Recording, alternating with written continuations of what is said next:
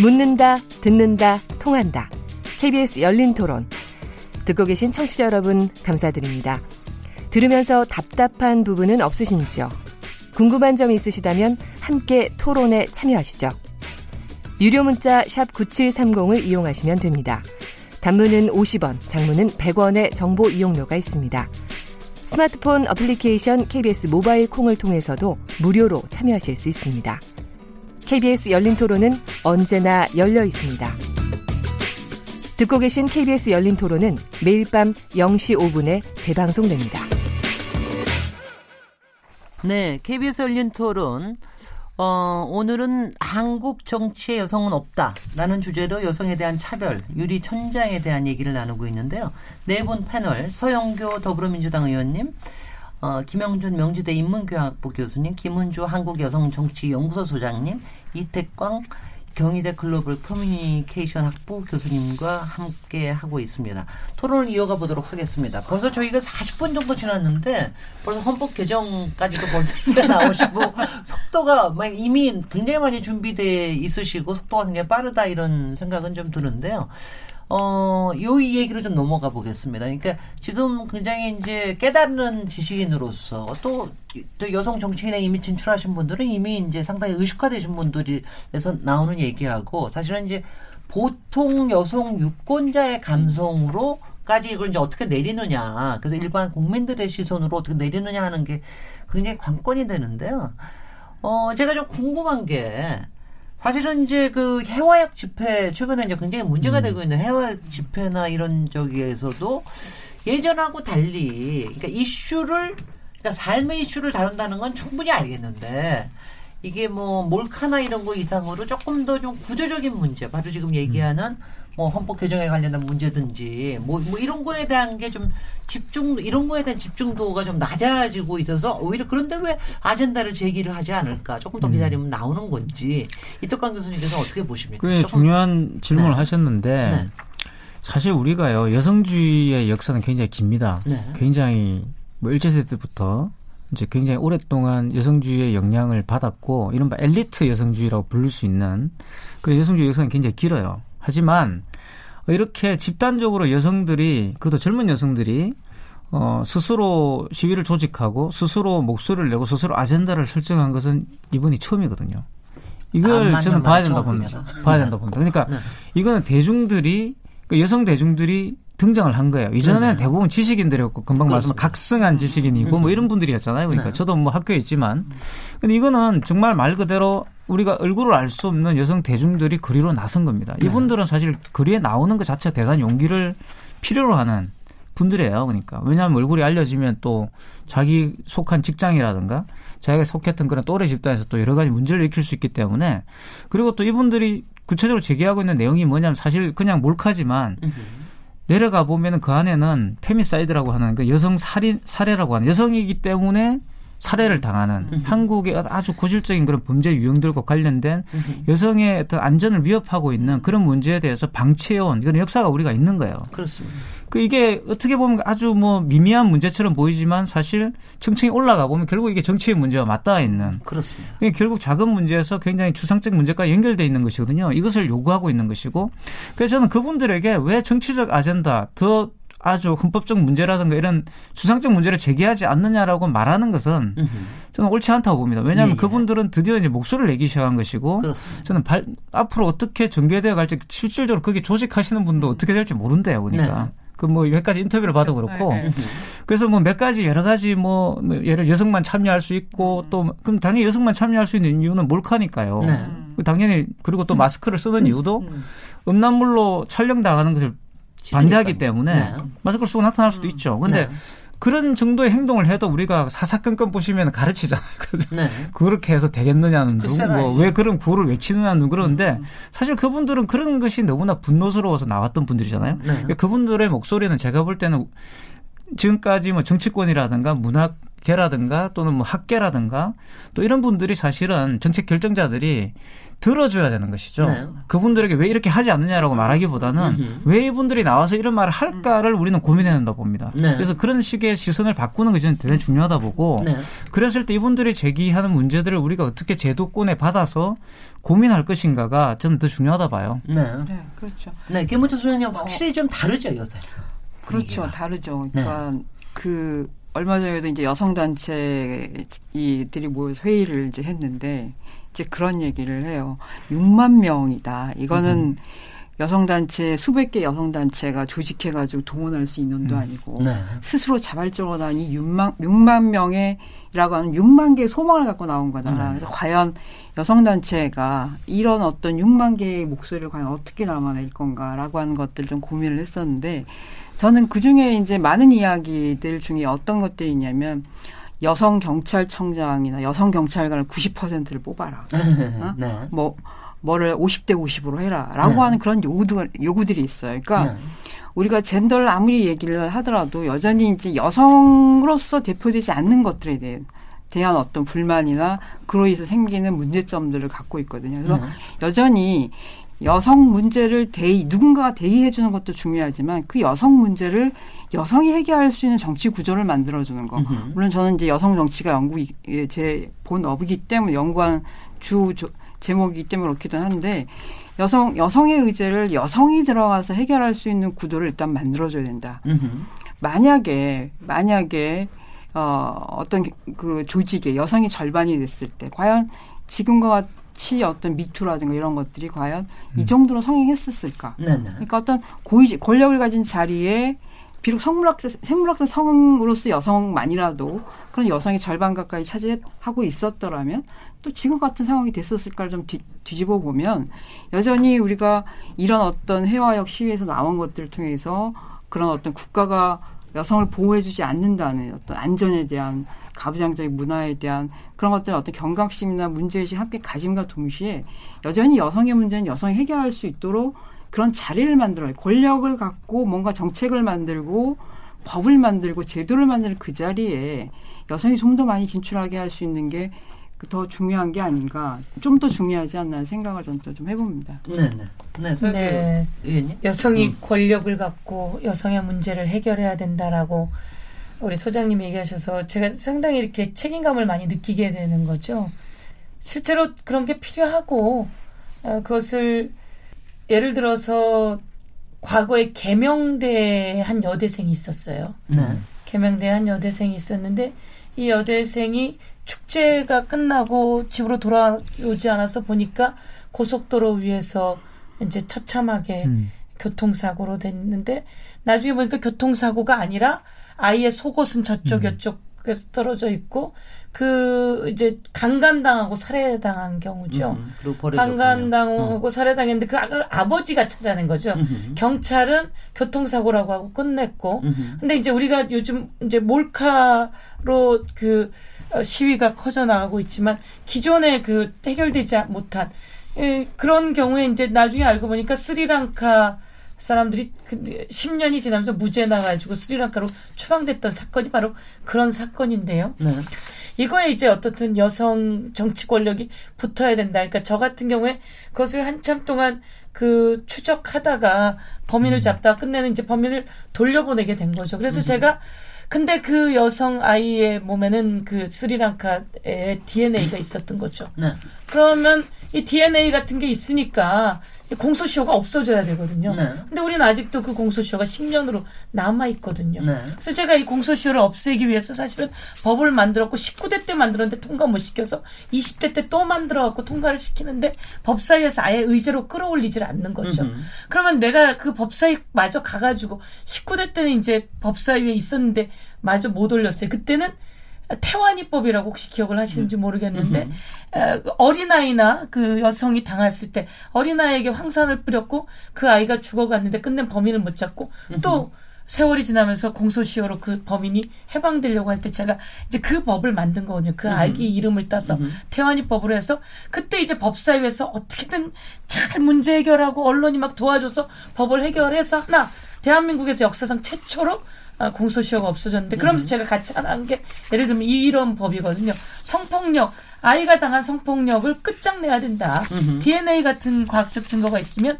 어그 어, 공소시효 없애고 끝내 범인 잡아서 처벌해줘야지 이 세상에 그런 범죄가 없다라고 하는 건데 그것이 이제 좀 걸려 있는 법적으로 그래서 여기에 실제로 말씀처럼 여성 국회의원이 법사위에 한 네다섯 명이 더 들어가 있다라고 네. 한다면 이런 법은 통과시켜 낼 수 있는 거죠. 네. 그래서 음.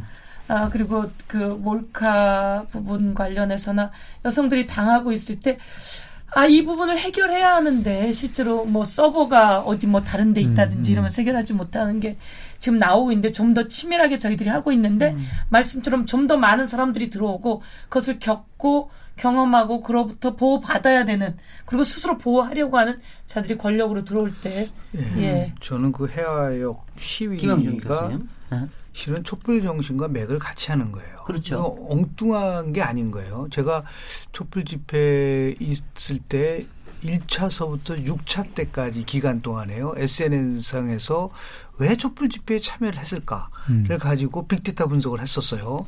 그때 한 1억 2천 건을 가지고 분석을 했는데 많은 사람들은 이제 국정농단에 대해서 음. 참여를 했다.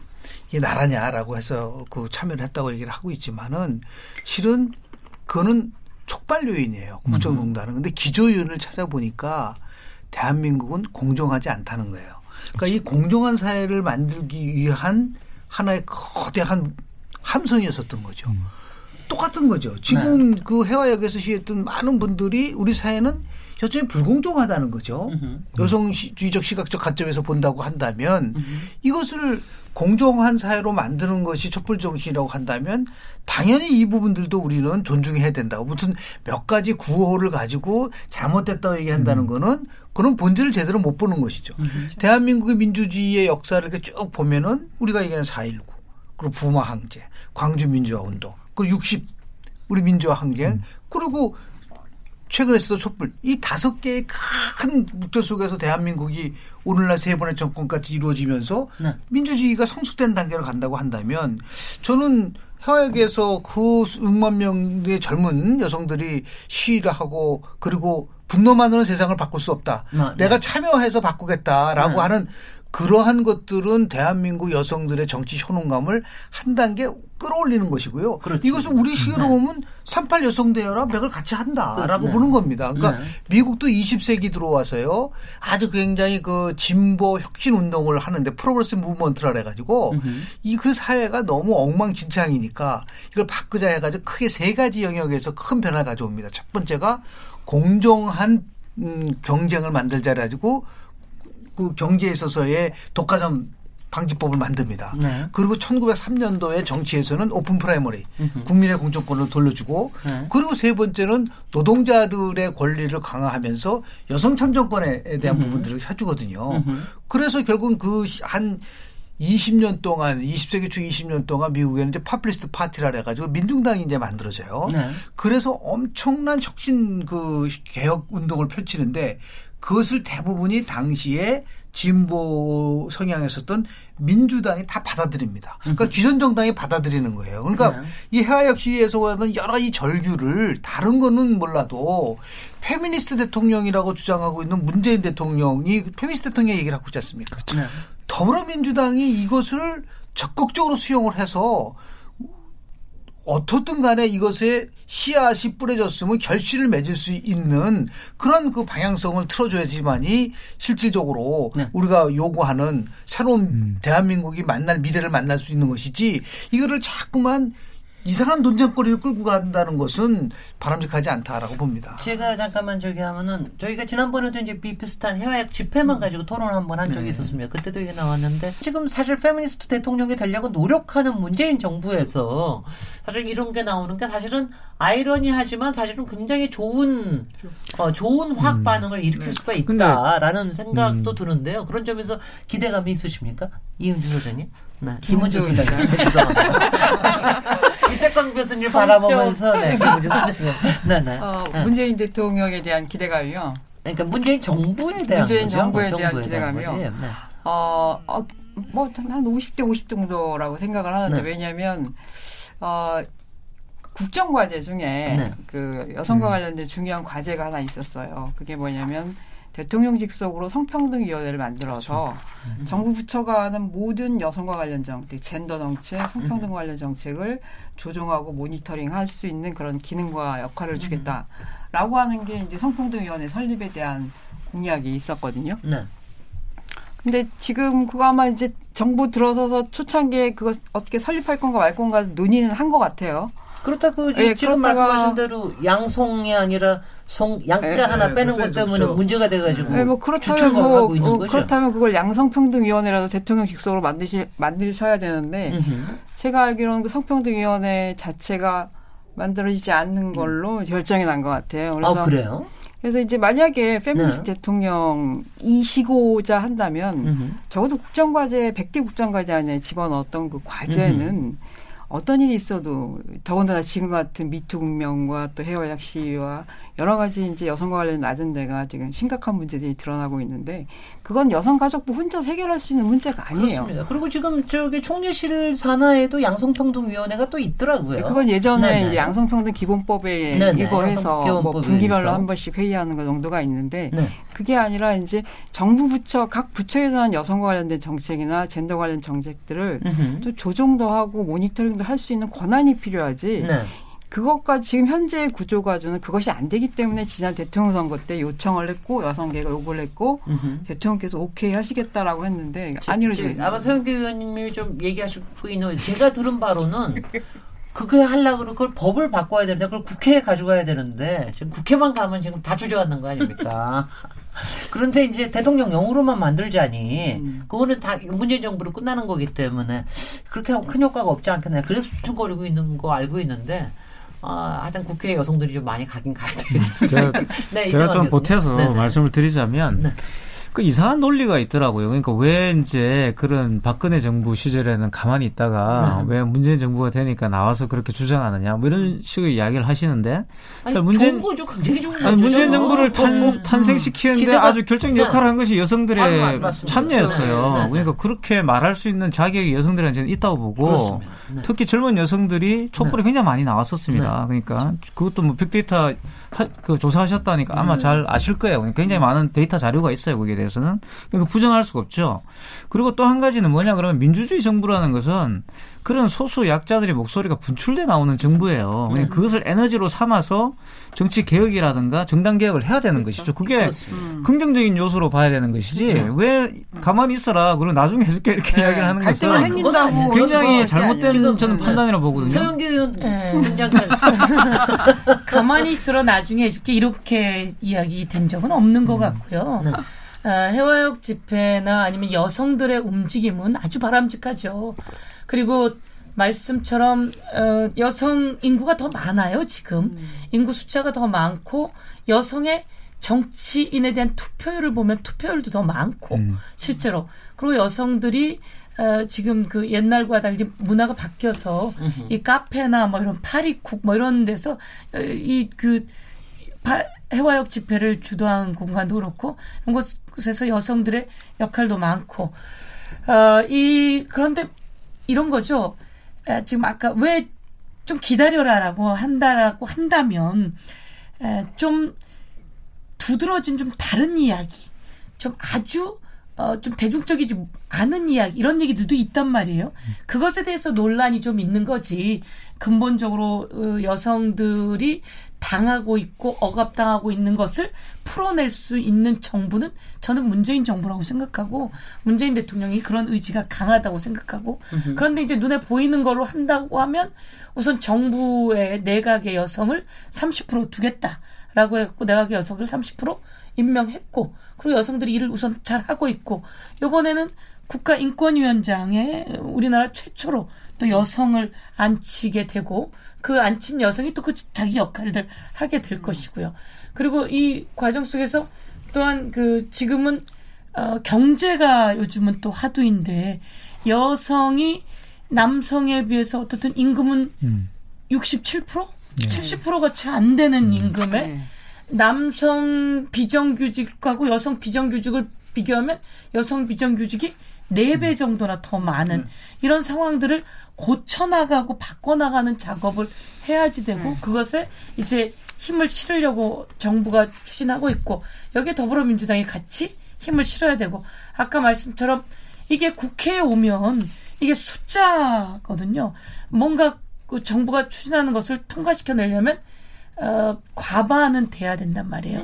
근데 과반이 되지 못하고 있는 현 실정에서 또그 어, 주요한 정당이 주요한 야당이 그냥 나자빠지는 형태로 되면서 일들이 치러지지 않고 있는 거죠. 그러면 여기서 아, 바깥에서는 아이 저 정당 저래서 돼? 그리고 국회는 뭐 하는 거야 도대체?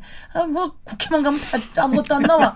이러고 있으면 계속 안 나와요. 근데 사람들이 이야기하는 것처럼 일정한 여기서는 이제 숫자가 필요하니까 음. 적당하게 이제 협상 과정이 필요하고 협상 과정 속에서 그거를 어, 이쪽 방향으로 이끌어내려면 이제 밖에서 외침과 목소리가 좀 힘을 줘야지 되는 거죠. 네. 네 정부가 네, 네. 할수 실질적으로 할 수 있는 부분에 대해서 저는 좀 말씀을 좀 드릴게요. 네. 대통령께서 실은 여성에 대한 문제는 여성가족부 혼자서 할 수 있는 문제가 아니라 음. 모든 부처가 함께 맞물려서 그렇죠. 해야 된다는 얘기를 음흠. 얘기를 했단 말이에요. 네. 그럼 이걸 전체를 그 컨트롤 다 정책이라는 거는 제일 중요한 게 조율하는 거예요. 네. 그리고 집행을 하고 평가를 하는 겁니다. 그렇다고 따지면은 현재 여성 정책 젠더 이슈를 총괄하면서 통제할 수 있는 위치에 있는 부서는 여성가족부란 그렇죠. 말이에요. 근데 이 여성가족부가 갖고 있는 위상이 너무너무 절대적으로 그렇죠. 약하다는 거죠. 음. 그래서 네. 저는 페미니스트 대통령을 표방하셨으니까 여성 부총리제를 빨리 신설해라. 여성 네. 부총리, 네. 여성 부총리제 신설해서 이, 이, 이 부분은 한 번도 해오지 않았지만은 음. 이만큼 우리가 중요하게 이 정부는 음. 표방한다라고 하면 그게 국민들한테 금방 와닿는 거예요. 아, 맞다. 음. 그리고 두 번째는 뭐냐면 여성가족부 1년 예산이 얼마인지 아십니까? 하여튼 제일 꼴찌라는 거 7,200억밖에 안 돼요. 네, 네. 428조를 쓰고 있는데 음. 그러한 7천억 정도를 가지고 가족, 보육 등등 한다고 하면 안 되니 네. 이번에 예산 편성을 할 때 정부가 우리는 페미스 정부이기 때문에 앞으로 여성 일자리와 관련된 거는 여성부 예산, 으흠. 여성 복지와 관련된 거는 여성부 예산, 여성 창업과 관련된 거는 여성 예산 그쪽으로 할당을 해주라는 거죠. 그 최소한도 여성가족부 예산 2조 원 시대를 열겠다. 으흠. 이렇게 해서 그 예산을 가지고 집행을 한다고 해야지 실제로 조직과 예산은 이 두 가지를 가지고 움직여줘야지 실질적인 것이 나오지. 이것을 자꾸만 국회 차원에서의 어떠한 법적인 논쟁으로 가져가면 이거 세월아 내월아 하는 겁니다. 음. 이런 용단을 내릴 필요가 있고 그러기 위해서는 우선적으로 국공립대학교 있지 않습니까? 네. 국공립대학교에 여성을 30%로 무조건 안 하면 예산 깎겠다. 네. 저희가 제가 미국의 University of Iowa라는 대학을 나왔는데요. 그 state university예요. 주립 대학인데 음. 간단합니다. 너희들 30%안 해? 음. 하지 말라고 그래요. 아니 그거 거기는 뭐 항상 이래요. 네. 어느 한 예산을 음. 70% 이상이 음. 되면 안 되죠. 아 예산을 안 주는 거예요. 그러면 그럼 모든 제재가 그럼 예산을 받고 하려면 대학 입장에서 볼 때는 당연히 그걸 지키면서 예산을 지키는. 아니 근데 저, 제가 지금 조금 쇼크받고 있는 중입니다. 아직도 여성이 30%안 되는 데가 있습니까? 어, 우리나라요? 아유, 안 돼. 아니, 과에, 과에 따라서는 아유, 알겠지만 아니, 전혀 손, 아니 그래요. 국공립대학교가 10% 12%밖에 안 됩니다. 최근에 아, 최근에 S 대학교 최초로 지금 여성 교수가 처음으로 임용된 과가 있죠. 그렇죠. 음. 아니 거 알고 있는데 교수도 그렇고 어, 그래요. 아니, 뭐, 그 경제학. 아니, 저는 제가 공대를 나왔는데, 그래서 공대에 거의 30% 이상이 많기 때문에, 이제는 다30% 이상의 모양이다. 이렇게 생각을 했는데, 아니군요. 그러니까 금방 말씀이 정부가 할 수 있는 일이 있죠. 네. 국회에 맡겨둬야 할 일이 있는데, 물론 그건 뭐 선교 의원님 책임은 아니지만 네. 할수 있는 일부터 뭐 하자는 거잖아요. 할 수 있는 거 하자고요. 네. 저는 그걸 하기 위해서 앞에서 제가 말씀드린 반복인데 네. 여성 이슈라는 게 부차적 이슈가 아니라 네. 여러 개를 해야 되는 중요 음. 국정 과제 중에 한 이슈가 아니라 이것이야말로 지금 정부의 사상을 구성하는 대단히 중요한 음. 이슈로 설정을 해야 된다는 거죠. 음. 국민의 한 사람으로서 여성을 인준해 주는 문제라는 것은 그렇죠. 민주공화국을 완성시키는 음. 문제라는 생각을 해야 된다는 거예요. 네. 근데 이제 말씀은 그렇게 아주 좋게도 하시지만 또 한편으로는 현실적인 문제들이 있잖아요. 그러니까 가령 지금 저기 저출산 문제라든가 음. 또 일자리 문제라든가 음. 일자리 쉐어링하는 문제라든가 또 최저임금 문제 또 근로시간 52시간 문제 뭐 이런 것들하고,도 또 국민의 행복 지수에 관련 아니 그게 다 연결돼 있지 않겠습니까? 완전히 연결돼 네. 있는 문제인데 그렇죠. 네. 지금 이 부분을 성평등이란 거하고 연결시켜서 얘기하기에는 아직은 조금 거기까지는 안 왔다라고 생각을 하시는 것 같기도 해요. 저는 근데 저출산 문제나 네네. 이런 문제들 지금 네. 낙태 문제도 지금 문제가 되고 그렇죠. 있는데 네네. 저는 상당히 낙태 같은 것도 반대하시는 분들 논리를 듣고 있으면 음. 뭐 태아도 생명 이런 소리를 하시지만 사실은 그거는 복지 문제예요. 그렇습니다. 네. 그러니까 낙태를 안 하고 애를 낳아서도 얼마든지 기를 수 있으면 왜 낙태를 네. 합니까? 그러니까. 네. 그 여러 가지 문제가 경력이 단절돼 버리고 애를 낳아서 기르게 되면 네. 그게 왜 노동 문제와 연결이 안 돼 있어요? 저, 그러니까. 저, 저도 이 김에 저도 막 저기 소리 높이겠습니다. 결국 성평등 문제는 노동 문제예요. 문제, 그다음에 음. 교육 문제 이런 게 다 모든 게 이 성평등하고 관련이 그렇죠. 있거든요. 젠더 문제죠. 네, 네. 그래서 이거를 해, 기본적으로 어 그야말로 해독을 하지 않으면은 그러면 상당히 나가기가 어려운데 스웨덴은 민주주의 장관이라는 제도가 있어요. 네네. 그래서 민주주의 장관이 하는 일은 뭐냐면 지금 우리 사회에서 갖고 있는 여러 가지의 문제가 다 그 민주주의 장관이 하는 거예요. 네네. 여성들의 차별, 음흠. 더 나가서 지금 폭력에 대한 문제 이런 네. 것들을 네. 장관이 여성가족부 장관하니까 또 거기에 또 문제 삼는 사람도 있어요. 왜 음. 양성가족부지 왜 여성가족부라고 얘기하는 거가 있다고 한다면 그러니까 제가 말씀드린 거는 정부가 그러한 것에 의지를 보여주면 그것이 확산이 되는 거예요. 그렇습니다. 저출산 음. 지금 120조를 투입했는데도 불구하고 이 문제가 해결 안 됐다고 한다면 기존에 있는 발상에서 완전히 전환돼야 된다. 그러니까 네. 시혜적 차원에서 보육이라든지 아니면 뭐 그 돌봄이라 이런 걸 통해서 저출산 문제 해결하려면 안 되고 핵심은 일가 가정의 양립을 만들 수 있는 그렇죠. 근로시간 52시간 단축도 큰 틀 속에서 보면 일가 가정의 양립의 네. 문제가 연결되거든요. 네. 그렇습니다. 이렇게 해서 같이 요새 네. 참좀 나름대로 의미 있는 거는 남성들이 육아를 쓴다는 비율이 지금 65%가 늘어. 네, 네. 이거 한 5년 전만 해도 상상을 못했던 겁니다. 네. 그만큼 일종의 나비 효과가 있는 거예요. 네. 아마존강에서 나비가 날개짓을 하면 하잖아 보이지만 지구 반대편에 해를 일으킬 수 있다. 네. 작은 변화가 큰 엄청난 결과 가져올 수 있는 것처럼 이 정부가 페미니스트 정부로서 이 조그만 제가 아까 몇 가지 그 실천 가능한 거를 얘기를 하면은 사회가 전반적으로 바뀌게 되고 여성들이 자기가 자기의 가, 잠재력을 충분히 발휘할 수 있어 줄 때 저출산 문제 해결 되는 거예요. 네. 그 저기 질문 조영교 의원님 네. 여성 부총리를 만들려 그러면 그거 또 정부 직책 개편을 해야 되는 거죠. 정부 직책. 개편이죠. 예, 또안 예. 되겠구나. 아니 근데 근데 그 가능성이 높아요. 네, 그런 네, 네, 그 가능성이 높습니다. 네. 네. 여성 부총리 제를 얘기하셨는데 뭐 적극 찬성이고요. 네. 그다음에 이제 오늘 그 이 두 분처럼 이렇게 멋있는 그 남성들이 사고 방식부터 아주 괜찮은 분들이 사회에 많이 있어야 된다 이런 생각이 들고 그다음에 아까 그 개헌을 통해서 성평등 조항을 어 뭐 그 사망에 넣자 이런 네. 얘기 우선 거기까지 가지 않더라도 음. 이제 지금 개헌은 또 음. 크게 그렇죠. 묶여 네. 있으니까 음. 제가 보기에는 공직선거법을 맞습니다. 개정하면 네. 되거든요. 음. 네. 정계특위가 음. 공직선거법을 개정해서 모든 당이 30% 이상 공천해야 한다라고 하는 것을 의무 조항으로 당원 당규에 넣는데 음. 그게 실제로 이제 공천할 때어그 이 후보자 등록할 때 음. 30% 이상을 안 하면 안 받겠다만 하면 그렇죠. 공천이 되게 돼 있기 때문에 사실 어려운 건 아니거든요. 저는 네. 이 부분을 그러니까 마음으로는 해, 그 해야 된다라고 머리로 생각하면서 실천하고 싶지 않은 음흠. 그 현실이 음. 있었기 때문인데 이런 정도는 제가 보기엔 이제 지금은 가능할 시점이 됐다. 그래서 음흠. 여야가 정개특위에서 그렇게 가야 된다라고 음흠. 생각을 하고요. 네. 그 다음에 이제 그 문재인 대통령, 문재인 정부가 들어와서 뭐 저도 많은 걸 얘기하긴 좀 그렇지만 바로 바뀐 게 그겁니다. 박근혜 대통령이 있으면서 그 여성들이 일을 하러 나가야 되는데 아이들을 어린이집이나 어떻든 보육 보육을 음. 국가가 책임지는 선에서 음. 보육을 맡기는데 실제로 보육료 문제 가지고 어, 논란이 많았거든요. 네. 그래서 애들을 맡기지 못할 상황까지 만들었는데 문재인 정부 들어오면서 그 어린이집이나 그 보육료 부분은 국가가 딱 책임지면서 아예 돈을 떼어버렸어요.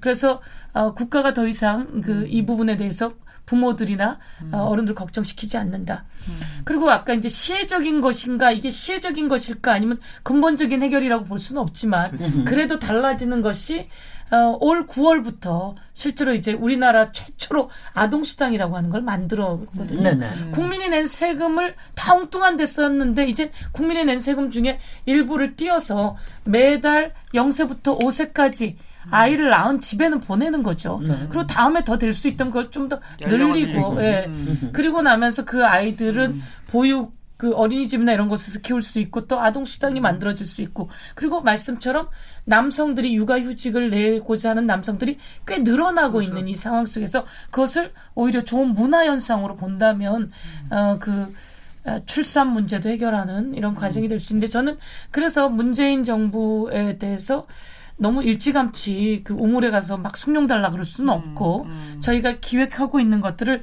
최대한 진행해 나가고 있다라고 하는 말씀을 드릴 수 있는 것 예, 같아요. 여기서 저 충분히 말씀 잘 들었고요. 뭐 예. 헌법 헌법 개정에서부터 뭐 정계 투기까지 지금 문제 부총리제 여성 부총리제 여성 부총리제까지 벌써 다 해가지고 저희 2부 얘기를 했는데요. 부푼 희망을 예. 가지면서 잠시 쉬었다가 오도록 하겠습니다. 지금 여러분께서는 KBS 열린 토론 시민 김진애와 함께 하고 계십니다.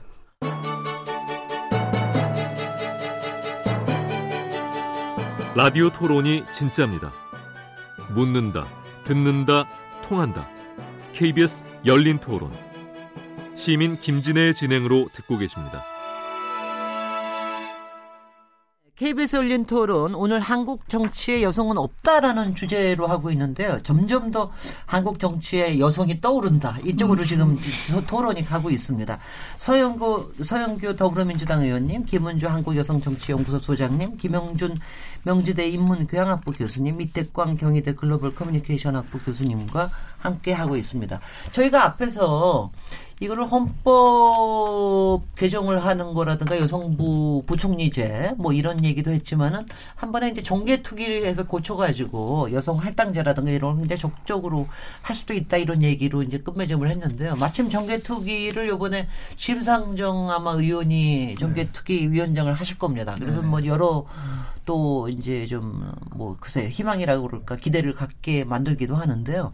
제가 여기서 잠깐 좀좀 쉽게 음. 조금 좀 쉬운 얘기로 조금 얘기를 하겠습니다. 사실 이제 여성 정치에 대한 거를 얘기를 하면은 사실은 좀 롤 모델도 필요하고 그렇습니다. 국민들이 좀 이렇게 끄떡일 수도 있고 이런 것들이 필요한데 어 저희가 그렇게 그렇게 즐거운 즐거운 추억만 가지고 있는 게 아니라서 어, 특히 이제 박근혜 대통령이 탄핵이 되고 난 다음에는 그 포춘진과 미국에서는 네. 앞으로 여성 정치인 한국에서 높은 음. 어, 고위직이 나오기 굉장히 음. 힘들 것이다. 이런 뭐 예측을 하기도 하고 그랬는데 여러분들이 좀 각자 그래도 음. 이런 롤 모델이 우리한테 있지 않느냐. 그리고 앞으로 어떤 종류의 더 롤 모델이 더 나와주시면 좋겠다. 이런 얘기를 좀 이왕이면 자연인의 성함까지 네. 도 고명을 하면서 해주시면 고맙겠습니다. 여기서 제일 먼저 드릴 분은 김영준 교수님입니다. 제가 이번 학기, 네. 이번 학기 때 우리 명기대학교에서 특강을 했어요. 네. 그래서 이제 외부에 있는 분들 이제 모시다 특강을 했는데 한 250명 정도가 이제 강의를 수강을 하는데요. 우리 심상정을 제가 음. 초대를 했습니다. 네네. 근데 끝나고 나서 저는 그 저렇게 많이 줄을 서고 사진을 찍는 거 처음 봤어요. 아니, 그러니까 반기문 총장 놓으셨는데 반기문 총장도 그렇게 사진 안 찍으세요. 줄을 네. 하나씩 하나씩 다 찍으세요. 네. 하면서 신불리한테. 네. 그래서 제가 대단하시다고. 네. 그리고 저는 이제 정치인들 이렇게 그 학생들 강의할 때 원고 없이 자기가 1시간 30분을요. 네. 소신 있게 얘기하는 사람 처음 봤습니다. 네. 근데 그게 생활 속에서 하니까 그 네. 아이들의 눈빛을 보니까 야, 저분처럼 됐으면 좋겠다라고 하는 그것이 그냥 음. 피부로 느껴져요. 음. 그래서 이제 끝나고 나서 이번 학기 때 가장 잘 여러분들이 이제 여러분들을 접했는데 평가 너무 높으신 거예요. 네. 아. 네. 네. 그래서 야 역시 그 신불리라는 이름이 괜히 음. 닉네임이 아니고 그런데 그 신불리가 이번에 이제 정치개혁위원장이 네. 되신다고 하니까 음. 그래서 처음에 제가 이제 2012년 대통령 선거 끝나고 나서 선거 후 조사를 해봤더니 그 당시에 51.6% 48%였지 않습니까? 3.6% 포인트 이겼는데 40대 여성들이 실은 박근혜 후보를 압도적으로 지지해 준 거예요. 그렇습니다. 그러니까 20, 30대는 네. 문재인 후보, 그리고 50, 60대는 박근혜 후보였는데 40대 남성은 48대 48이었어요. 네네. 그런데 40대 여성은 보니까 13% 포인트를 더 박근혜 후보한테 준 겁니다. 네네. 그게 이제 결정적으로 3.6% 포인트를 이긴 건데 음. 그거 왜 그랬느냐면 기대감이 있었던 거예요. 그럼요. 그 여성이라니까. 그럼요. 그런데 지금 음. 많은 사람들이 그때 구호 아시잖아요. 음. 준비된 여성, 여성 대통령. 음. 이 사람들이 왜 화가 났냐면 알고 보니까 준비된 여성 대통령은 최순실이었던 거예요. 그래서 사람들이 너무 화가 난 네. 거예요. 네, 네. 그렇지 않습니까? 네, 네. 거기서 이제 지금 여성에 대한 그 폄하 등등 나 아닙니다. 그런데 네. 이번 2017년 대통령 선거를 통해서 가장 제가 관심 있게 봤던 거는 심상정 음. 의원이 보여준 가능성에 대한 부분인 네네. 거죠. 여성 정치인이 다 뭐가 문제가 음. 있느냐. 저렇게 우리에게 희망도 주고 네. 그리고 미래에 대해서 얘기를 하고 뭐 노동이 당당한 나라 만들겠다. 일관성 있게 자신의 음. 목소리를 얘기하는 그런 모습 속에서 또 다른 시각을 본다. 음. 뭐 그리고 뭐 우리 여기 소영기 교수님도 계시 저 저 교수 의원님도 계시지만 네, 뭐 하면서 네. 뭐 박영선 의원도 계시고 네. 경제에 관련된 부분 많습니다. 네. 그럼 뭐 왜 없어요? 자꾸만 이것을 뭐 이제 더 이상 박근혜 실패는 여성의 실패가 아니다라는 음. 것을 분명하게 말씀을 드리고 음. 좋은 정치인들이 많다는 말씀을 좀 드렸습니다. 네, 네. 네, 김은주 소장님. 네. 그 탄핵하고 이후에 제가 대만에 갈 일이 있었어요. 그래서 어. 대만에 갔더니 똑같은 질문을 저희한테 해요. 어. 걱정을 하는 거죠. 음. 아니, 참 어떡하냐. 음. 여성정치연구소 소장으로서 앞으로 여성정치인도 발굴해야 되고 음. 운동을 해나갈 건데 참 앞으로 음. 한국에서 여성 정치인들이 활동하기 어렵겠다 막 이렇게 걱정을 하더라고요. 그래서 제가 그랬어요. 걱정 마라. 아, 그분은 여성 대통령이 아니었고 그리고 음 대한민국의 여성 정치는 대통령이 하는 게 아니라 음 여성 단체와 여성 시민 한 사람 한 사람 모여서 하기 때문에 너네들이 걱정할 거 아니다. 우리는 또 앞으로 또 계속해 나갈 거니까 큰 걱정하지 말아라 왜 했던 게 있는데 네.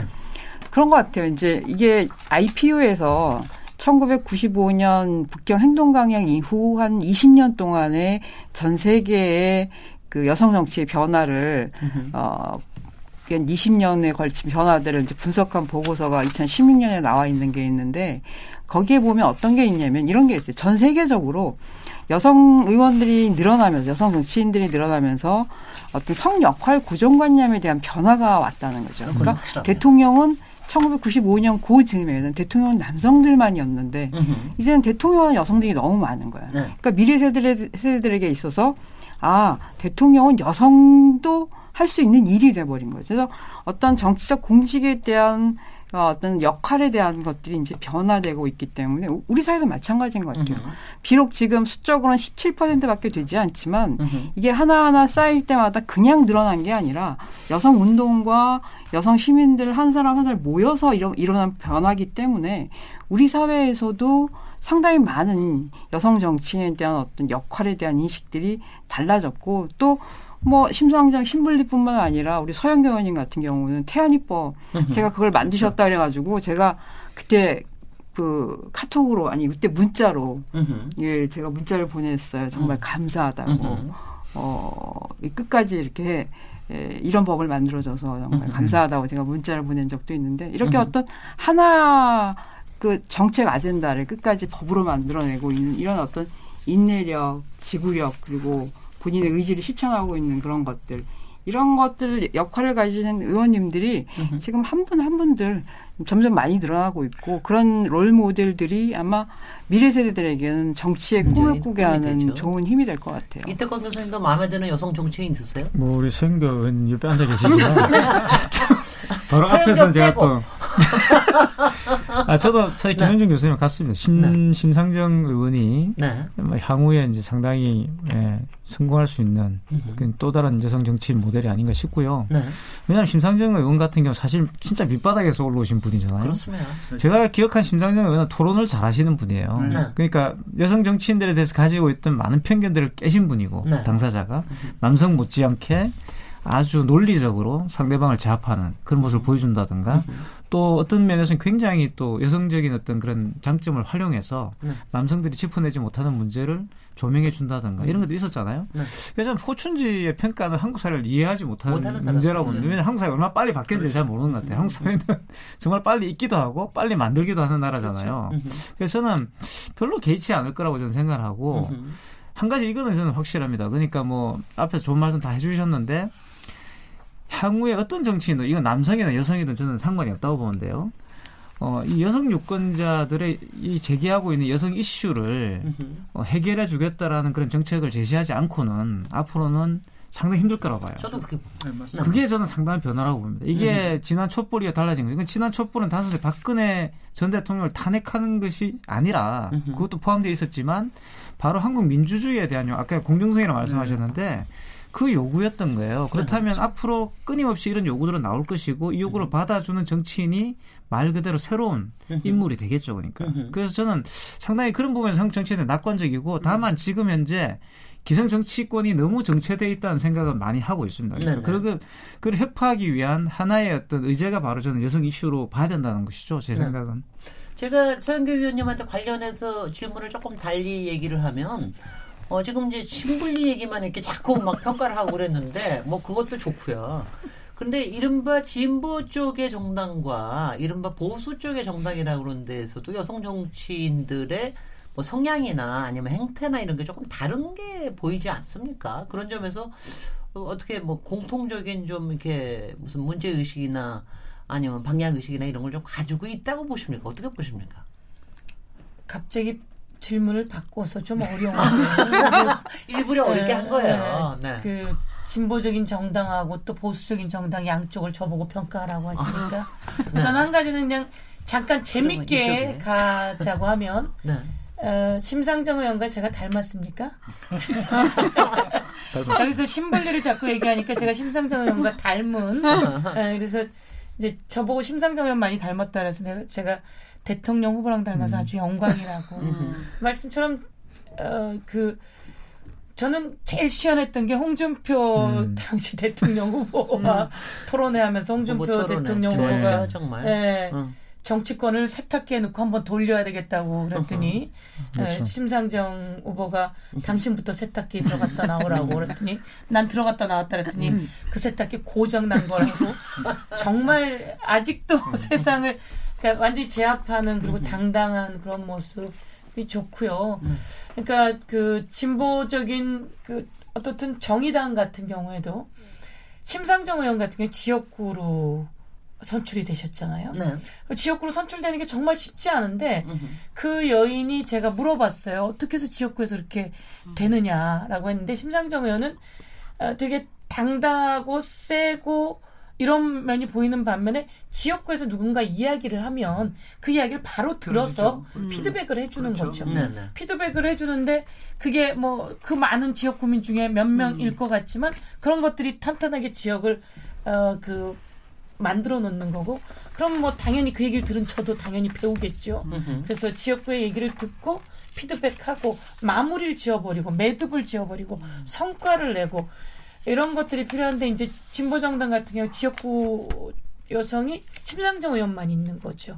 그러니까 다른 여성 의원들 같은 경우에 비례거든요. 그렇죠.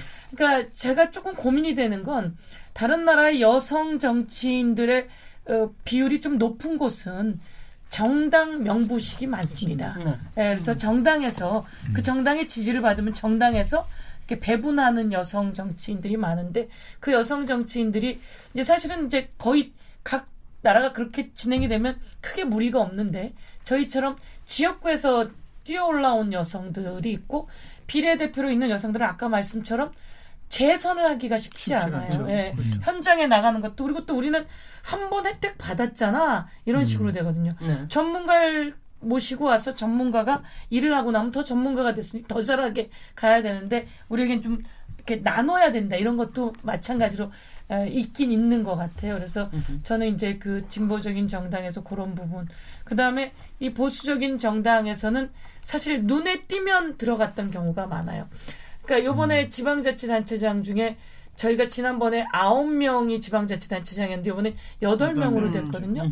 근데 지난번에는 어, 그 자유한국당이 실제로 그렇죠. 여덟 명인가 있었고 우리가 두 명인가 한 명, 우리가 두 명 있었구나. 그쪽 일곱 명 있었고. 네.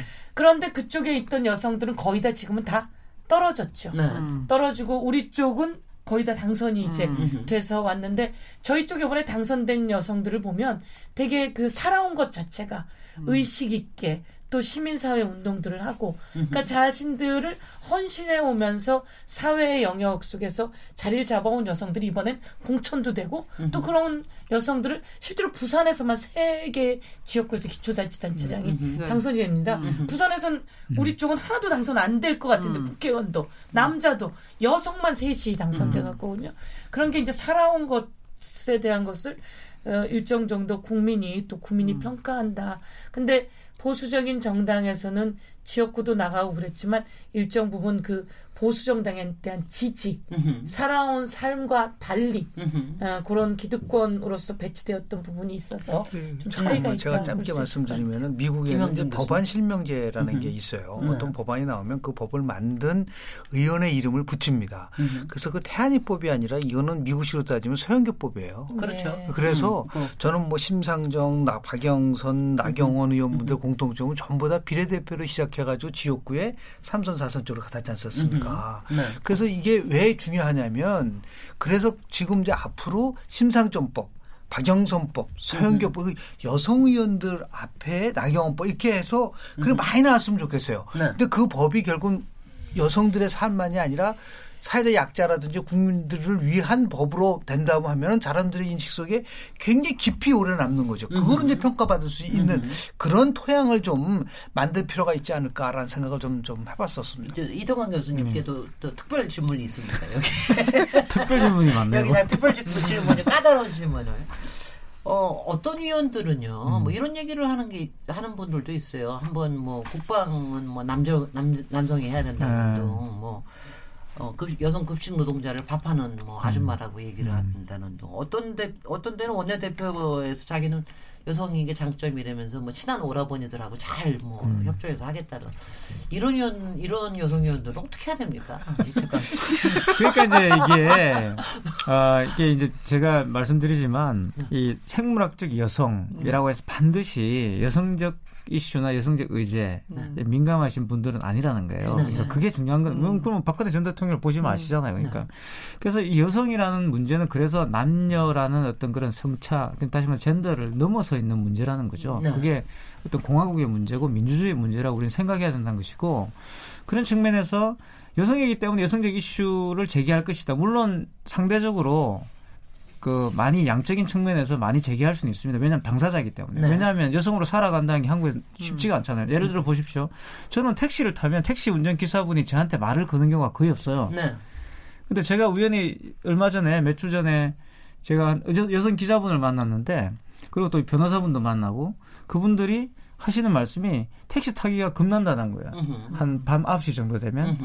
어떤 분은 방송 끝나고 가실 때 택시를 타고 뭐 집이 분당이라서 거기가 가시는데 음흠. 그게 가면 그한 시간 동안 가는 기간 동안 택시 기사하고 계속 이야기를 해야 된다. 음흠. 저는 그 이야기를 깜짝 놀란 겁니다. 그러니까 아 이게 정말 차이가 나는구나. 근데 그때 이제 그러시는 거예요. 남성분이시니까 그걸 모르시겠죠. 이렇게 말씀하시더라고요. 그러니까 그렇기 때문에 당사자, 여성 당사자의 삶이라는 것이 분명히 여성적 이슈를 제기하는데 대단히 중요한 그런 필점성을 주는 것은 사실이에요. 하지만 그렇다고 해서 반드시 생물학적 여성이기 때문에 여성적 이슈를 제기할 것이다라는 것은 아주 자명한 것은 아니라는 거죠. 그렇기 때문에 이 문제는 음흠. 정치적 문제여야 되는 것이고 그래서 이런 의제들을 가지고서 한국이 있는 성평등의 문제를 해결하기 위한 그 의제로서 이렇게 제기된다는 것이에요. 그러니까 그러니까 네. 이게 어, 단순하게 뭐 그냥 아, 여성들에게 조금 더 많은 음흠. 뭐 이 portion을 주자 또는 뭐 여성들에게도 국방임무를 지게 하자라는 등 뭐 이런 이야기를 하는데. 그런 문제가 아니라는 거죠. 그러니까 네. 일대일의 문제가 아니라. 여성이 가지고 있는 의제야말로 이 우리 사회를 더 발전시키는 데 중요한 문제라는 것을 합의를 해야 된다는 거죠. 네, 김영준 교수님께 특별 질문. 김영준 교수님, 최근에 그 여성부 장관을 남성으로 시키자. 여성 부총리 같으면 더 좋고, 남성이 여성부를 맡는 거에 대해서 어떻게 생각하십니까? 뭐 일정한 단계가 되면은 아마 여성가족부라는 용어가 바뀔 겁니다. 네, 양성평등부로 바뀌게 되면 음흠. 자연스럽게 뭐 남성이든 여성이든 그렇게 따지면 이제 국방부 장관도 여성이 나오고 그렇죠. 그렇게 되지 않습니까? 네. 이번 정부 들어와서 3, 단순한 30% 여성을 장관을 임명했다는 것보다 더 중요한 거는 그동안 여성들이 맞지 않았던 부분에 장관이 됐다는 거예요. 외교부 장관이라든지 음. 국토 건설부 장관이라든지 이거는 옛날 되면 뭐 거의 남성 독점이었었단 그렇죠. 말이죠. 그런 변화가 오기 때문에 저는 뭐 그게 그렇게 중요하다고 생각하지는 않습니다. 중요한 거는 조금 전에 우리가 우리 김 수사님한테 말씀하신 거 조금 첨언한다면 저는 정치를 남성과 여성 그런 관점에서 보는 게 아니고 그 정치인이 갖고 있는 세 가지 큰 덕목을 보고 합니다. 네. 소신이 있느냐 없느냐. 그건 철학에 대한 문제예요. 예. 두 번째는 그 사람이 갖고 있는 나름대로의 이러한 비전이 있느냐. 네. 그러니까 진보 정당에 있는 그 부대 그 나름대로 많이 그 노회찬 전 대표라든지 음. 지금 심상이 노동이 당당한 나라를 만들겠다라고 하는 확고한 비전이 있는 거예요. 음. 네. 근데 마지막 세 번째는 품격입니다. 네. 그러니까 소신과 나름대로 이런 비전과 품격을 갖고 있으면은 그것이 남성이든 여성이든 음흠. 같이 얘기하고 싶고 한 건데 네. 뭔가 이제 소신 대신에 뭐 좀 눈치를 본다든지 음흠. 비전은 없고 그냥 뭐 상황에 따라서 움직인다든지 음흠. 그런 품격 없이 말만 한 그거는 다 그 멀리 할 수밖에 없는 그런 면에서 봤을 때 저는 남성이든 여성이든 그렇게 구별하지 않고 참 정치 우리가 statesman politician이 아니라 정치꾼이 아니라 참 정치인이 나올 수 있으면 좋겠고 네. 그리고 이제 우리가 한 번도 가보지 않은 길을 가야 된다. 음흠. 그것이 이제 세 상이 바뀌었다는 게 바로 다양성, plural democracy, 다원민주주의 관점에서 본다고 한다면 여성의 영역을 남성이 들어가고 남성의 영역을 여성이 들어갈 수 있는 네. 그런 쪽이 오히려 성숙한 민주주의를 갈수 있는 길이 그, 아닌가 네, 생각합니다. 그 단계도 분명히 올 것 같아요. 네네, 옵니다. 우리 서영교 의원님한 특별 질문. 마지막입니다. 이게 단, 저기 1분만 얘기하셔야 됩니다. 어, 이게 이제 확실히 여기에도 뭐 여성 인재 양성이라는 표현으로 하지만 사실 요새는 인재 양성이라는 표현으로 하기, 하기보다도 어떻게 하면 이 동지들을 더 많이 음. 음. 나오게 하느냐, 자기네 스스로 나오게 하느냐, 이런 부분에 어떤 노력하고 계십니까? 동지들을 스스로 네. 더 많이 나오게 하느냐. 네. 아, 실제로 제가 여성 전국 여성위원장을 하면서 네. 아, 전국의 300개 지구당에 비용을 다 내려보내는 거죠. 네. 그래서 그들 스스로 정치 강의를 하고 정치인을 발굴하고 음흠. 토론하고 그런 과정 속에서 여성들이 지구당에 뭐 차나 나르고 이러던 사람들에서 주체로 변하게 되는 겁니다.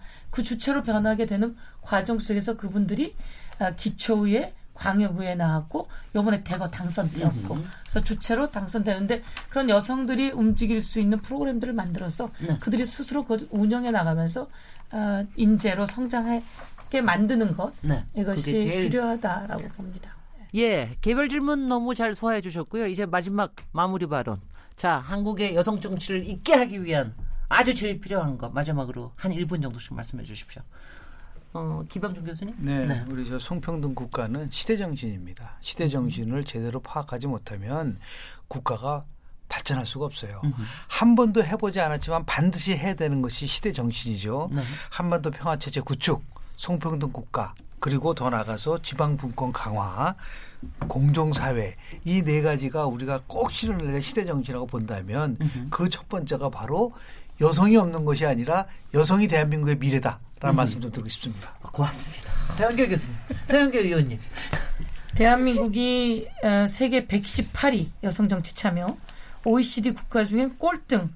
어, 이거는 정책적으로 어, 그 대안을 세우지 않으면 안 됩니다. 네. 그래서 이제 어, 바로 다음에 나올 공직선거법 개정 이번에 화끈하게 해서 여성들 공천 30% 그리고 여성 당선 30% 아니 그것을 넘어서 여성 동수, 남녀 동수 정치 실현할 수 있도록 정치권에서 확실하게 개혁해 나가도록 노력하겠습니다. 예, 참고로 서영교 위원님은 이번 국회 하반기 국방위원회에서 일하게 되십니다. 아니 아니요, 제가 네. 기존에 국방위원을 2년 동안 했습니다. 아 이미 하셨고요. 예, 북한이 꼬리를 내린 이유는 어, 대한민국 국회에서 서영교 국회의원이 아, 어, 국방위원으로서 어, 병사들의 월급도 올리고 미사일 체계도 정비하고 네. F-35 도입시켜놔서 짱짱한 국방력 만들었다. 아, 그래서 북한이 꼬리를 내렸다는 이야기가 있습니다. 알겠습니다. 김문주 소장님? 예, 그럼 저는 이제 김영진 교수님이 말씀한 시대 정신, 성평등 국가, 그리고 평화 체제, 그 다음에 지방 분권 국가, 그리고 공정한 사회. 이걸 만들기 위해서 여성이 이, 이 여성이 대표가 될 수 있는 사회. 그걸 이루기 위해서는 구체적인 방법이 필요합니다. 그게 바로 헌법 개정을 통해서 음, 예. 헌법 제1조 3항에 성평등을 지향해서 이룰 수 있는 수단이라고 할 수 있는 여성과 남성의 동등한 대표성을 음. 보장한다라고 하는 국가적 책무를 만드는 게 상당히 중요하다고 생각을 하고요. 만약에 이게 헌법 개정이 어렵다면 현행법 체계에 대해서 좀 특별법의 형태로 남녀동수 정치 참여를 실현할 수 있는 그런 어떤 특별법을 하나 만들어 내는 음. 것이 중요하지 않을까 생각을 합니다. 네, 이때권 교수님. 그렇죠. 여성 정치라는 것은 단순히 여성을 위한 정치가 아니라 한국의 민주주의를 앞, 그 완성시키는 그런 정치라는 생각이 들고요. 그래서 말 그대로 성평등이라는 것은 단순하게 남녀 성평등을 말하는 것이 아니라 공정사회를 이루는 저는 아주 중요한 이념이라고 생각합니다. 그래서 그 이념을 지렛대 삼아서 정치개혁을 단행해야 되고 그것을 하기 위해서는 앞에서 말씀하신 것처럼 할 수 있는 일부터 하는 것이 중요하지 않을까. 그리고 장기적 계획과 단기적 계획을 나눠서 단기적 계획부터 차근차근 실행해 나가는 아젠다가 지금 필요하다 그런 네. 생각이 듭니다. 네, 고맙습니다. 오늘 KBS 열린 토론 한국 정치에 여성은 없다라는 주제를 얘기했지만 이제는 한국 정치에 여성이 보인다. 그래서 미래가 보인다. 이렇게 됐으면 좋겠습니다. 오늘 서영교 더불어민주당 의원님, 김은주 한국여성정치연구소 소장님, 김영준 명진의 인문교육학부 교수님, 아, 이태광 경희대 글로벌 커뮤니케이션 학부 교수님 네 분 너무 감사드립니다. 저는 다음 주 월요일 7시 20분에 다시 돌아오도록 하겠습니다. 감사합니다. 네, 감사합니다. 감사합니다.